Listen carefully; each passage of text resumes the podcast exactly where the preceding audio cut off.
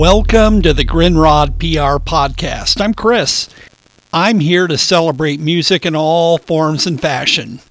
My focus is the independent music scene, but I also love the international sounds from around the world. I was able to travel to Europe in 1988 on a college work trip and spent a week in Hungary. The village I stayed in was not very large. It was called Berekfürdő. Imagine small shops, dusty dirt roads scattered with gravel, cafes and historic churches, and wide open fields everywhere the eye can see. I was there with about six other people from Central Michigan University for a cultural learning experience. Before I ever left for the trip, I spent about six weeks learning basic words and phrases in Hungarian so we could converse once we arrived. I still remember Köszönöm szépen, which means please, and Szívesen, which means thank you very much. If you wanted to respond yes, it's igen, and no is nem. While I was on a train on my way to Hungary from Germany, I sat across from a very friendly couple that noticed I was American. They were fascinated with me and exchanged words in English. When I mentioned the word Hungary, they gave me two little English Hungarian pocket dictionaries and indicated they were for me as a gift. I was so thankful and accepted the gesture. I loved my time in the country and spent most of the initial days in Budapest living in a youth hostel and exploring. The streets were narrow and dimly lit at night with light posts and the sounds of the city. I mostly drank hot black coffee on my trip because café was a word that I knew and could easily pronounce. It was probably the first time I ever admitted I had too much coffee. It kept me wired and prevented me from a sound night's sleep. I spent my days journaling and working on a church roof in Berekfürdő, putting on roof tiles. We all had different tasks, and mine was to stand close to the bottom of the ladder and pass the reddish clay tiles up to the worker that would get them up to the roof. I used my mini pocket dictionary to converse, and I was able to trade my yellow hat for a blue one from the worker. He used the words sárga which meant yellow cap. As far as I was concerned, I was the only one that made such a trade. I also learned that our hosts, Anika and Attila Kocsis, were both former students at a nearby Debrecen college and they sang in the choir. They were both very fluent in English, and I shared with them that I loved to sing.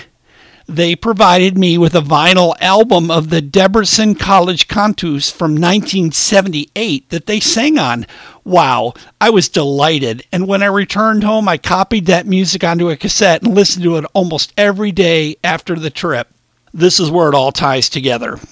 While on my trip, we took a day trip to Debrecen to visit the Collegium or college and the great church. I was instructed to stay with the group and buddy up.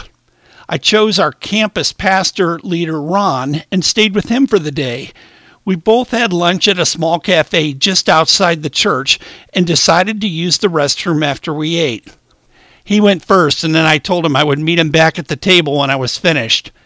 I turned the corner and started walking back to the cafe, but I noticed it wasn't there. Hmm, I thought, that's odd, but maybe I just need to walk a little bit further to get to it. So I kept walking and walking with no cafe, no Ron.